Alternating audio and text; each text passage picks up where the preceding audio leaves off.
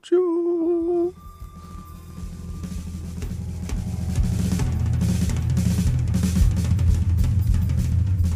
Welcome back to Asinine Radio, a weekly podcast where we talk about music, and, well, that's pretty much it. So, let's go!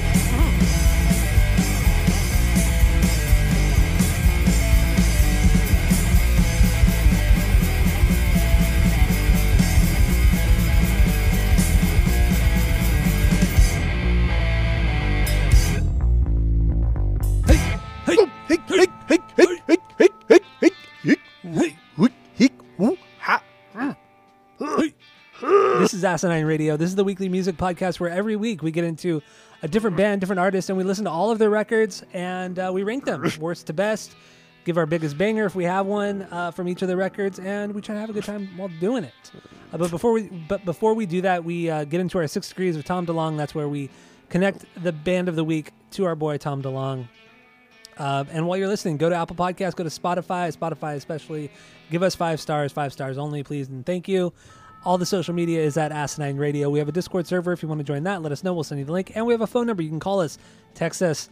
The phone number is 503-893-5307.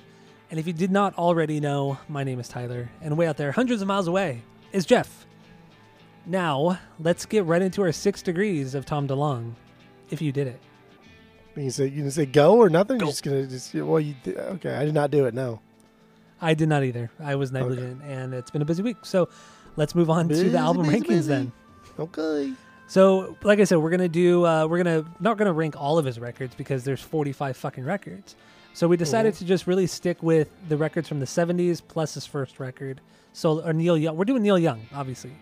So we're gonna do his records from the 70s. Not really the collaborative records like with Stephen Stills because that shit was stupid. But we're also gonna throw in a live record and a comp. I don't know why we're doing the comp, but that's fine. So all in all, fully a comp. It really is though. There's only not 2 really songs, is. But okay. Yeah, I was gonna say. Oh, so we're ranking 12 records. So let's start with number 12, Jeff. We'll try to get through these quick because there are so many. So we're not gonna. This isn't gonna be a 2-hour long episode. So what do you got for number 12? Go. The comp, Hitchhiker. This was. It's only this low because there's only 2 new songs. Everything else we've heard, or it's just a different version of the song we've heard. And there's nothing wrong with the 2 songs. I think they're good, but those 2 songs aren't better than my 2 favorite songs from my second least best Neil Young album. I don't think any of these are bad, but my least best is this one, and my second least best just has 2 songs that are better than these 2 songs. Okay. That's why it's here. Okay. So no banger out of those 2. I don't know. Because there's songs that were dubbed differently, that were mixed differently. Yeah, but they're still the same song. No, it's still a comp. No, it's still a comp. No, they're not the same song. That's like saying the fucking the first version of No It Isn't is the same as the studio version or the one. It is the same song. No, it's not. There's a fucking bunch of different changes. They added a whole extra verse at the end of after the fast part. What are you even talking about? It's not the same fucking song. It's still the same song. Get out of here. It's still the same song. And the version where it's Tom a compilation of demos. And Angels and Airways for the adventure when he breathed in constantly when he's hyperventilating. That's not the same song. Please get out of here. Get out of here. Things are mixed differently. Things are dubbed differently. Please, come on. Who cares? It's a compilation of demos. It's not like all these songs are from one record. They're not. Come on. Anyway, my number 12 is also Hitchhiker because it's not an album. It's a comp of essentially demos and outtakes. Plus, you love doing comps. All the fucking time you rank comps and EPs. I do, but this is... God. We're also doing 11 other records here, you know? So. Well, I did like 17, but... Yeah, I know. You're fucking crazy, but not really. Only for listening to trends. But, yeah, I do like the song Hawaii. That is a really good, just straight up solid acoustic song. It's one of the new songs on the on this compilation.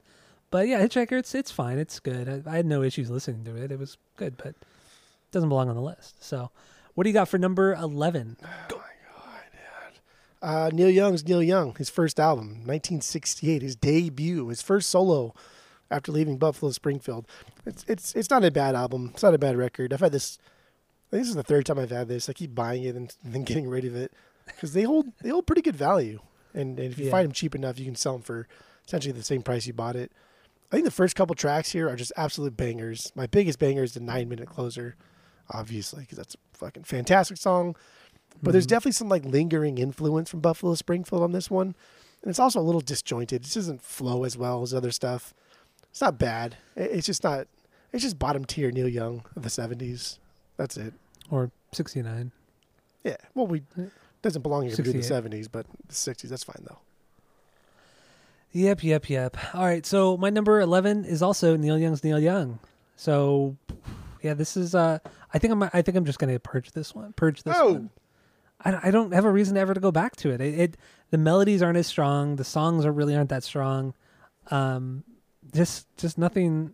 I mean, it's good. It is a really good record, but goddamn, if I'm going to listen to Neil Young, I'm going to listen to everything else from the 70s. It's so much better. So there's no reason to have this one. The last trip to Tulsa is the last song. God, that song is so fucking good. Yeah. So goddamn good.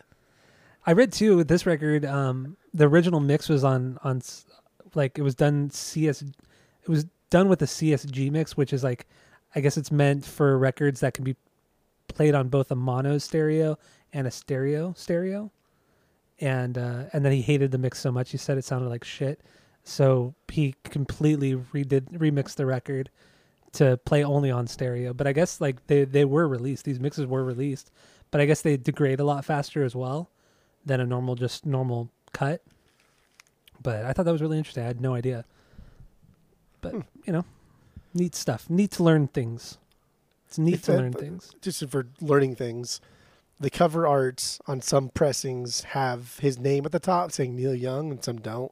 And I can't remember which one it was, but one of them is worth like a lot more money than the other one. Vinyl really? Shit. Yeah. I wonder if I have that. No, I don't. Yeah. I bought mine from a store, so they would have priced it accordingly. Yeah. All right, so what do you got for number 10? Number 10, American Stars and Bars. Do you want me to throw trans in here or no? You could do an honorable mention. Okay, well, I'm not there yet. But American Stars and Bars, 1977. I regard this just as a better Comes a Time. It has the country stuffs on it, but it doesn't take it too far. I think this is a more like Neil Young based album, more rock influence than just doing like a straightforward country album. But I don't know. I think in doing so, this album comes off as like a little disjointed also.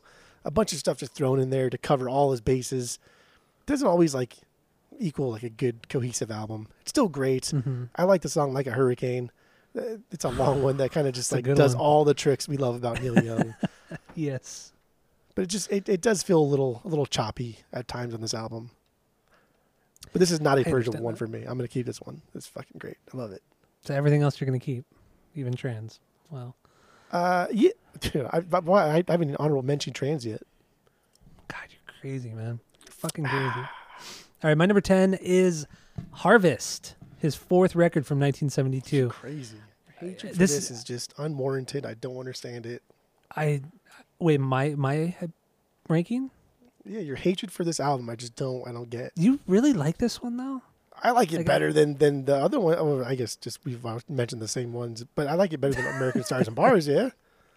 Really, like, I think it's too country, it's too folky, and it's not.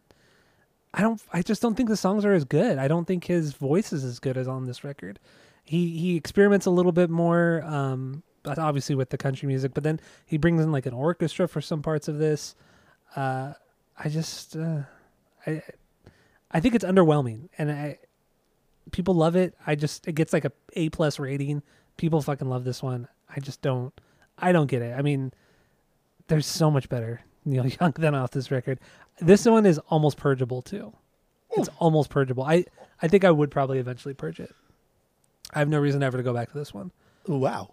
I really don't. Okay. And yeah, do you think I want? Is it mainly because of the band or the guys he had doing this record, or is it? Do you think it was just like all Neil Young? Finish your thought, because I want to get into it.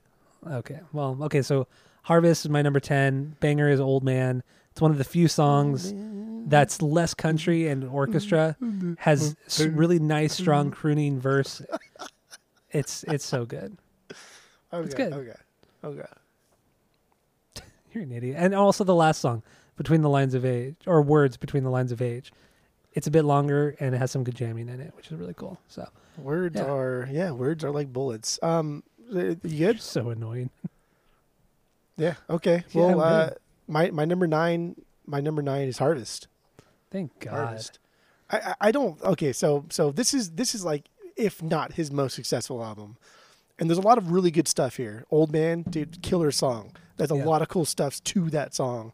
I can see why people sometimes like toss it to the side, because there's so much fucking production going on in this. It's almost maddening sometimes. Like if you just took Jack Nitzsche out of here, because he's the one that really did all the orchestral arrangements. If you took him out of this album, then it would be a really solid album, because the songs for the most part are there. There's good songs here, but like, why the fuck do we need a London Symphony Orchestra? Come on. Stupid. It's fucking stupid. It's dumb. And then, so I have this, I like the Stray Gators a lot. I really do. I have a live album by them called Tuscaloosa. We also, both of us, have an album called Time Fades Away. That was Stray Gators. And then like, I don't have Time Fades Away. You don't have Time Fades Away? No, I don't have that. I thought I bought it. I bought it for you. No, I don't have it. Is it still here?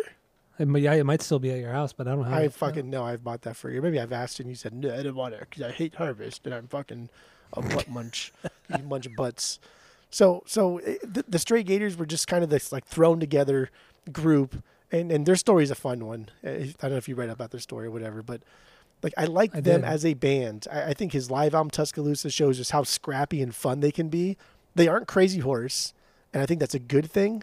They're not tight. They were playing together for a bunch of years. They're not like writing music to supplement Neil Young, but then also being their own band and having Neil Young. They were just like a bunch of musicians that just kind of wanted to fuck around, and they're kind of sloppy. Like Tuscaloosa is fantastic. It's an amazing album. It's fun, but it has like this overarching sense of sadness and gloom. Like the show was recorded earlier than the Time Fades Away show. And it boasts this 9-minute song of this song called Don't Be Denied, which is like my fucking new favorite Neil Young song. It's amazing. But there's a lot of really good stuff on Harvest. I just think it's ruined by the production. And Neil Young doesn't need help. He just doesn't need help. Does not need help. He makes amazing, beautiful music with just his voice and the acoustic guitar. He doesn't need a band. But when he does have a band, it's equally as good. It's remarkable. And I hate it, because if you only listen to this and you think, oh, the Stray Gators, they played in Harvest, like, oh fuck. It's like, yeah, it's not that great. And this guy Jack Nitzsche, who played with Stray Gators, who played with the flying, what was it? The flying marsupials. The Flying Hawaiians. Or Santa Monica Flyers? Yeah. Is that what it was? The Santa Monica Flyers. Yeah. Stray Gators, and then also, fuck man, Crazy Horse. So he's been there for like everything. He's played with everybody, but I think he's like John Feldminging Neil Young at this point, just getting his little fucking fingers in there and tweaking stuff that just don't need to be tweaked. Just stop. Yeah, I'm with you. Would you purge it? I wouldn't, because after listening to, I mean, like if I really really needed the room, yeah, I'd purge this. Okay, good. But I really, really like the Stray Gators. I like them as a band. I don't think they're as tight as Crazy Horse. I don't think they're as like melodic as Crazy Horse. I think they're wild, dude. They're a wild group, and I like that. I like that they're just. I don't want to call them bad, because they're good musicians, but they just haven't played together as long. Well, I mean, the story behind it is that he was in Tennessee or Nashville or whatever. And he just done a Johnny Cash's TV show, and he wanted to record music, and there were no musicians because it was a Saturday night and they were all playing bar gigs. So they had to like get a bunch of random people that just happened to not be playing a show that night. And then they found one guy, I think the bassist, they found him just on the street, walking down the street. It's like, what the fuck? And then they got together, and I think that session they recorded 3 or 4 songs. Yeah. Yep. So that's, and Neil Young's music is not inherently complex. It's very based, and like even his soloing is just very, very minor pentatonic. That's all he fucking plays. Yeah. But my God, it's just like he's such a fucking underrated soloist. It's amazing. But you should really, really check out Tuscaloosa. If anything, Tuscaloosa and Time Fades Away. Time Fades Away is a little bit more raucous than Tuscaloosa, but Tuscaloosa is very much even like the story of Tuscaloosa. It's in Alabama, and the soundboard guy just didn't turn on the fucking soundboard to record the show in the beginning. So like the first like 2 or 3 songs just are non-existent. They don't exist because he forgot to turn it on. And then he turned it off too early, apparently. So like the last part of the show wasn't recorded. It's just, I don't know. It's just very thrown together. It's very sloppy. It's very Neil Young. I love it. Killer album. I'm always down to listen to 70s Neil Young, man. I like the Stray Gators. I think it's way cooler than Crazy Horse. Stray Gators, the word Gators is so dope. I love it. It's so it's so southern, so hickish almost. Yeah, not hickish. That's not the right word, but hickish. Fuck them. Who cares? I don't live there. All right, Maya, is that all you got for Harvest? Mm-hmm. All right, that's my number 9 is "Comes a Time," his record from 1978. This one is very stripped down. He kind of throws it back more to the Harvest era, kind of. More of like a country rock kind of thing. There's a lot of violin on this, a lot of lap steel, which is... Lap steel can be fine, but it could be overused really easily, too. It's a solid record. I really like this record. I'm going to keep my copy of this record. But it doesn't quite... After listening to all those records consecutively, it doesn't quite do it for me. Like you have to be in a special mood to listen to Comes a Time. Yeah. There's just a real quick story on this one. When the record was pressed, they pressed 200,000 copies of it, but it was made from a damaged copy of the original of that pressing or whatever. So Neil Young went out and bought all 200,000 copies of them, and then remixed the entire record with like another master tape or something like that, and he claims he used all of those records to build a new put new shingles on his roof, or as shingles on his roof. So fucking cool. I know, and he's always if it's a true story, it's fucking cool as hell. Yeah, there's two things he's always been. One is cryptic, and the other is like an audiophile of his own music and music in general, I guess.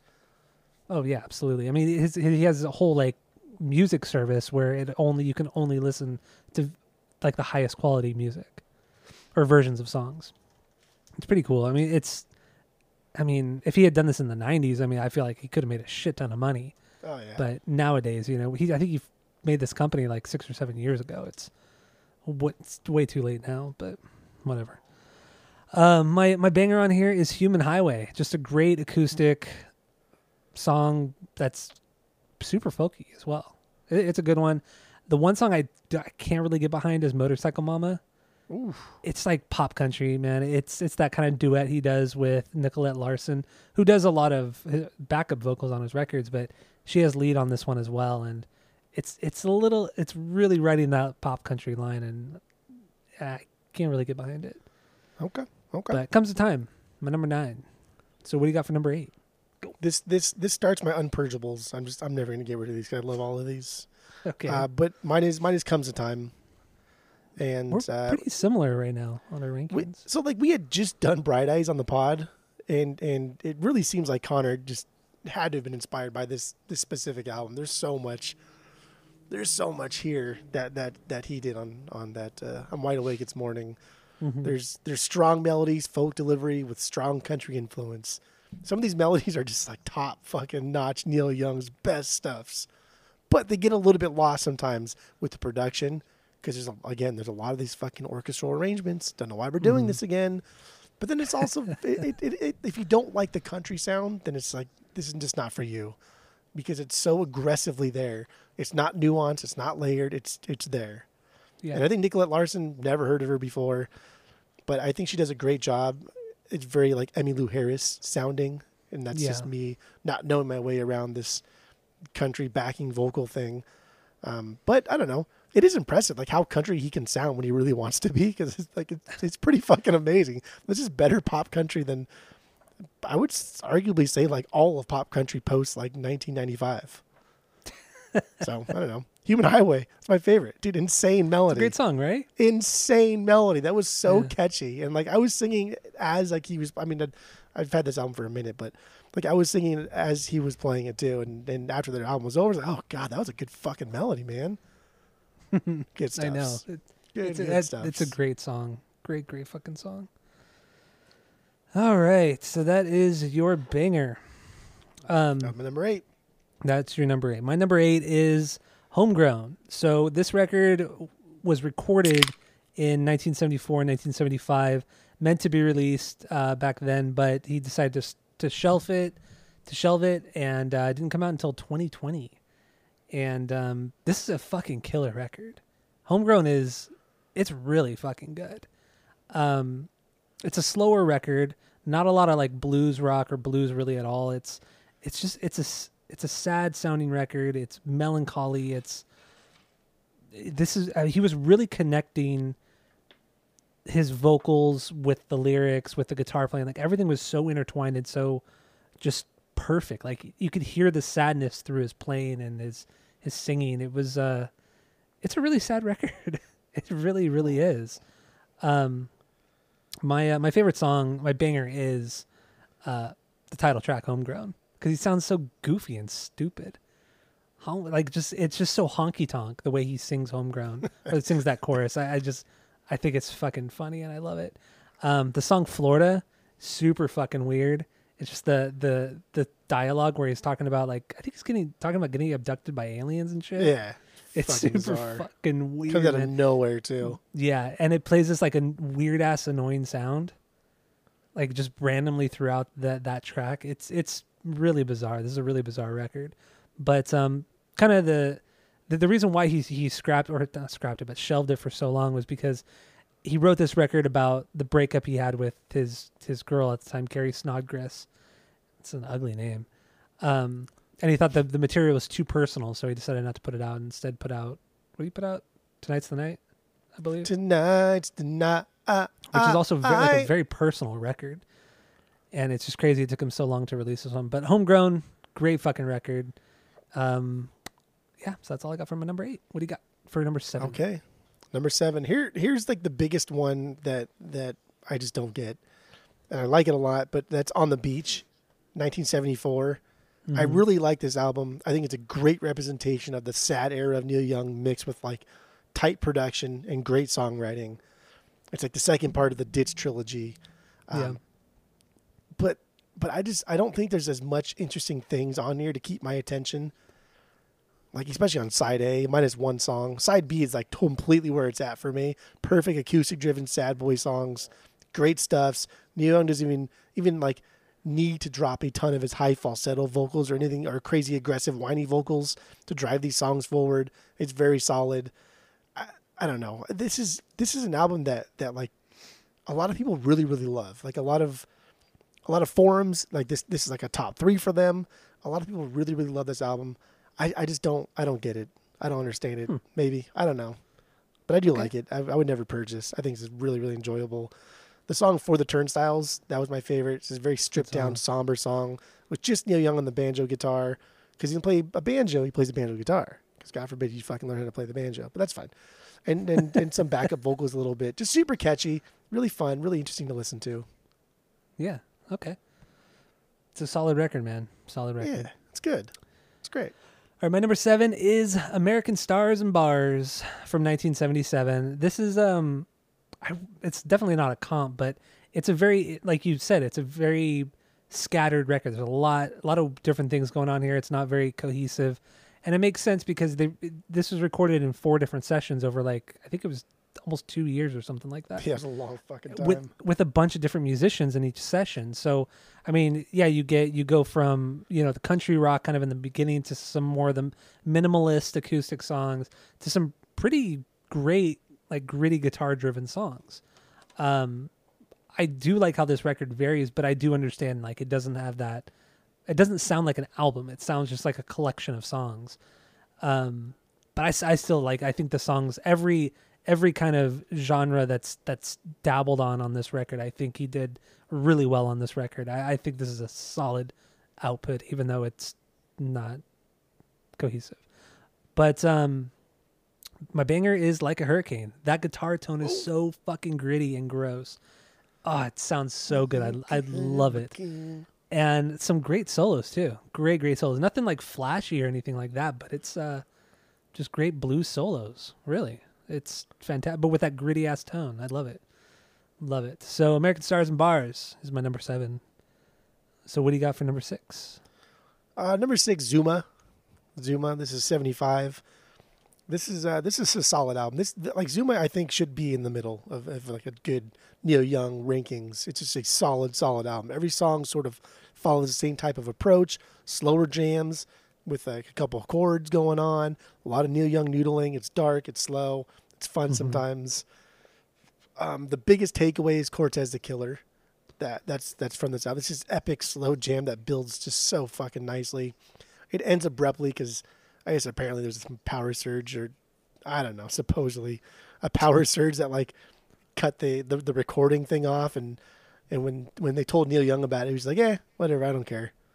And then she's like never bothered to re-record anything after that, if that's true. Which is weird because he seems so particular about his recordings. Sound right? Yeah. It does seem a little suspicious. Again, very, very based in like mysticism, this guy. So if that's true, that's fucking boss. But I really like Zuma. I like the cover art a lot. This is the black and white one flying over like the desert. God, it's just so fucking dope. It's a really cool cover. This is a solid album. I really, really like this album. But I think it fits perfectly in the middle. I don't think this would ever go higher or lower for me. I think this is a solid middle. That's fair. That's very, very fair. All right, so my number 6 is also Zuma. 1975, you know, this is the first album he did with the return of Crazy Horse as his band. This is after Tonight's the Night, right? Yeah. It's after On the Beach, too, if I'm not mistaken. Right? Where does this fucking album sit? This was after On the Beach. This was before. Did you say Comes in Time? This is before Comes in Time. This is before Stars But after and Tonight's the Night, yeah. Okay. No, this is Zuma's a really good record. I don't have a banger off of this one.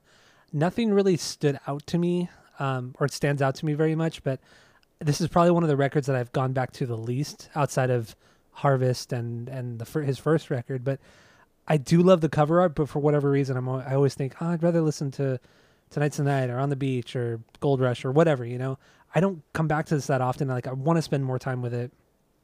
But yeah, Zuma, all around, it's a solid record. And I agree with you. This belongs right in the middle. There's nothing bad about this at all. Nothing to complain about on this one. I just need more time with it. But anyway, what do you got for number 5?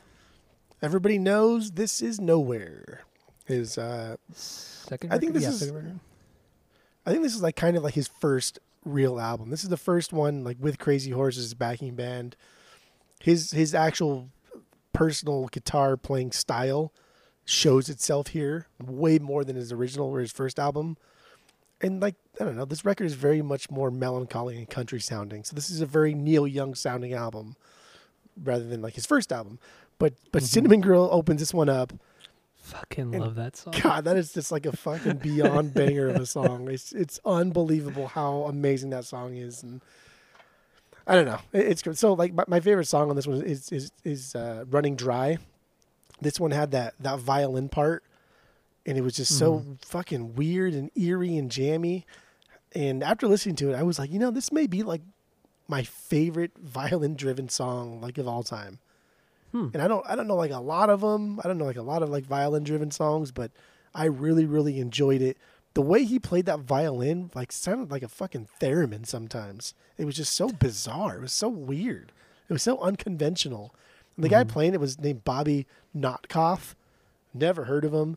But he played on a few random albums in the early 70s. That's about it. But goddamn, dude, this was good. This was a good song. All right. I can't believe you ranked it that low. I'm really surprised. Well, that's because you got some other stuff that's just unfucking touchable. Okay. All right. My number 5 is Tonight's the Night from 1975, the first of the Ditch trilogy. This one it's a very sad record. It was written and recorded a few months after a close friend of his from Crazy Horse, the guitar player Danny Whitten, and also his roadie Bruce Berry overdosed on heroin or speedballs, I think, right? Maybe not. I don't know. Whatever. It doesn't matter. They overdosed, and he kind of wrote this song for them and just how he felt about their deaths and everything. And I mean, you could hear it. It's super fucking sad. The album's a slower one, especially compared to everything prior. It's a little bit more harmonica driven in some areas than most of his other stuff. It's just a sad, sad record. And it makes sense. But my I got two bangers. Do it. Tonight's in the Night, the title track, because it's so fun to sing. It's so silly, and I love to sing it. He's so whiny in it. He's so fucking whiny in it. The other one is Come On Baby, the live track. Come On Baby, Let's Go Downtown. The live track that Danny Whitten sang lead on, pulled it from a concert from 1970. And this is just really good. It's just a really good blues rock driven song. And it's such a nice way to break up the record, because Neil Young was just so, you could just hear it in his voice how sad he was, and to hear this upbeat song was just was such a nice change. So yeah, those are my two bangers. Tonight's the Night, great record. That's all I got for number 5. So what do you got for number 4? Homegrown. Okay. Yeah, this was like you said, this wasn't released till much, a couple decades after it was written. Not a big deal, but this was more upbeat than Tonight's the Night. It's just good, hearty Neil Young. Nothing we haven't heard, but nothing that wouldn't be considered like filler. And it's just like on first of all, I think it's crazy to think how long this went, kind of unheard. Some of these songs appeared in various forms throughout the years and on various albums or comps, but it's just, and this wasn't like the only thing he shelved for this many years. But this is fucking great. This is so goddamn good. This is amazing. This is a counterpart to Tonight's the Night. And I love thinking that. I love thinking that those two go hand in hand, and you listen to them back to back, and it's like, wow, man, it's kind of the same guy here at the same time going through the same thing, but these are wildly different albums. Yeah. And everything you hear on Tonight's the Night is here on Homegrown, just in like a major key instead of just all minor stuff. Yeah, but I love it. I love the title track. I love Love Is a Rose, and I really love Kansas. That's a fucking banger, dude. A great acoustic jam that has him almost just not playing. It's so soft and delicate, but keeps the tone of his sadness from this era. Mm-hmm. He just kind of barely strumming along, and I love. On the best Neil Young acoustic tracks, there's a lot of silence. There's a lot of dead air. Oh, but it's so good.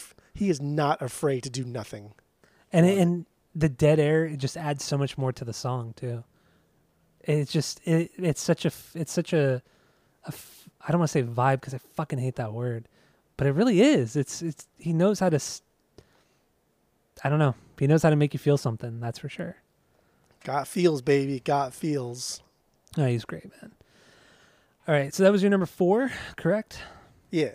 All right, my number 4 is On the Beach from 1974. Here we go. This is the one. So this record he actually recorded before Tonight's the Night, but then actually released it after that record. It's a kind of a rough sounding record, from a production standpoint. On top of that, the songs are pretty varied. There's some more rock based songs, some folk and blues rock stuff.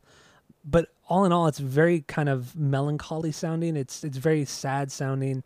It's just amazing how he can put all these different kind of genres into his music, but still make it sound so sad and so heart-wrenching, The guy is just one of a kind. He really is. And, then you go and get into a song like Turnstiles, completely stripped down banjo song. It's like, where the fuck does this come from? This album is so varied, and I love it. That's one of the reasons why I love this record. And like I said, tonally, production-wise, I just love the raw sound of it.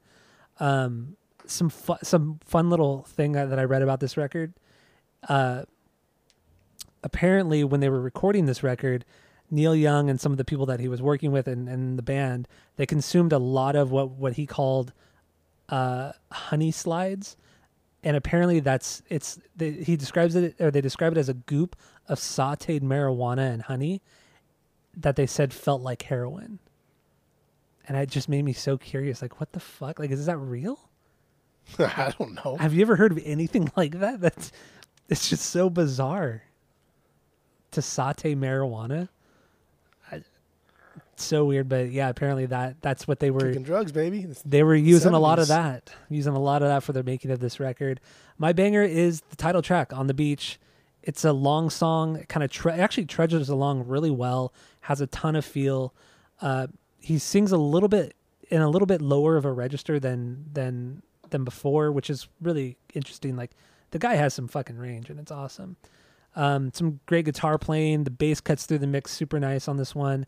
I also get a lot of Black Sabbath vibes on this one, like slower Sabbath, not like the heavier stuff, but just the slow Sabbath. That's what I hear on this song. I think this record is fucking awesome. Also, the cover, the craziest, stupidest cover that I think he's ever put out outside of trans. It's just, it makes no sense, and it's just ridiculous. And I love just how bright all the colors are on this record, and yet the music is so dark. I don't know. I don't know if I love it, hate it. I have no idea. I love it. And then naming the album "On the Beach," you expect something happy and uplifting, but it's not at all. I love that. So yeah, my number 4, "On the Beach." So what do you got for number 3? Right near the beach, boy. Number 3. Well, this may come as a surprise, but that is After the Gold Rush, album of the week, number 3. God, you're stupid. Oh, okay. Well, that's not entirely accurate, but yeah. I will say, like my top 3 are just absolutely untouchable. They're just they're really good, because I don't want to give away my rankings too early or my final 5 too early. But I know what your number 1 is. I know what your number 1 is. Do you? Yeah. Oh yeah. I'm surprised by your number 2 though. But yeah, I definitely know where your number 1 is. But anyway, so my number 3 is Rust Never Sleeps. Live record recorded in 1978 but released in 79. The first half of the record, for the A side, is solo acoustic. B side is with the full band with Crazy Horse. And it, damn dude, when you drop into that side B, it's so nice. It's just so lovely. It's so welcoming, and because you're just so sad, and just by everything you hear on the A side, and it's so heartfelt on that A side, but then you get into this like this ruckus of just loud music on side B. I think this is a great live record. It's a truly, truly great live record. I know you'll have a lot to say about this one, so I'll move on. Okay. So what do you got for number 2? Rust Never Sleeps. Really? Yeah. I thought this was going to be your number 1. Holy shit. I know. Well, so I will say that the live Rust, that is my favorite Neil Young album, that, like, out of everything he's done, all of it, everything. But this is Rust Never Sleeps, so it's not entirely live. Okay, don't keep saying it's a live album. It's not entirely live. Yeah, I know they did they had overdubs, and they tried to get all the applause out of it and all, but still. So here we go. Live Rust. That's my favorite. We're not counting that one. This album is a weird hybrid. I don't know how I feel about that or whatever, but it takes the studio dubs or studio versions of songs and whatever. But this is great. There's a lot of heat being brought here. Some of his heaviest songs from the 70s, because I have not ventured into the 80s and his 90s stuff that people say are the actual precursor to grunge. I've not listened to those ones yet, but this is the heaviest I've ever heard Neil Young be is on this album. It's right here.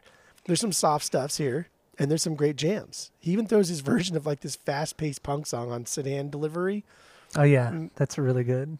And although it was written like years prior on an unreleased album called Chrome Dreams, that was just, it's still never been released to this day, just completely unreleased, a bunch of songs. It's so weird because he has an album I think in the early 2000s called Chrome Dreams 2. Yeah.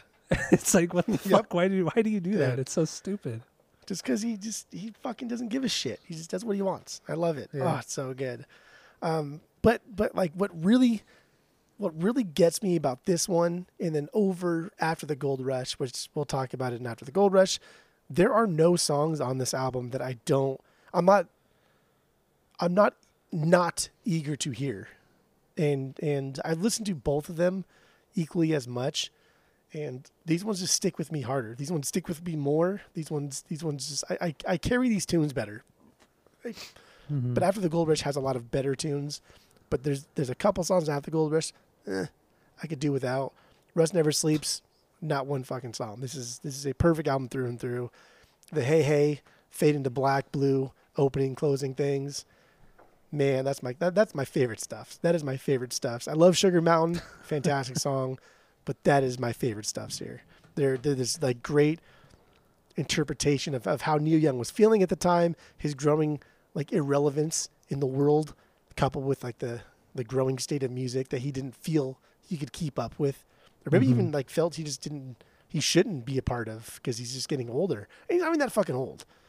I know, right? So it's just this fucking like epic songs that are, oh my God. And that punk song, right? Like this is 1979. Like punk is already a thing.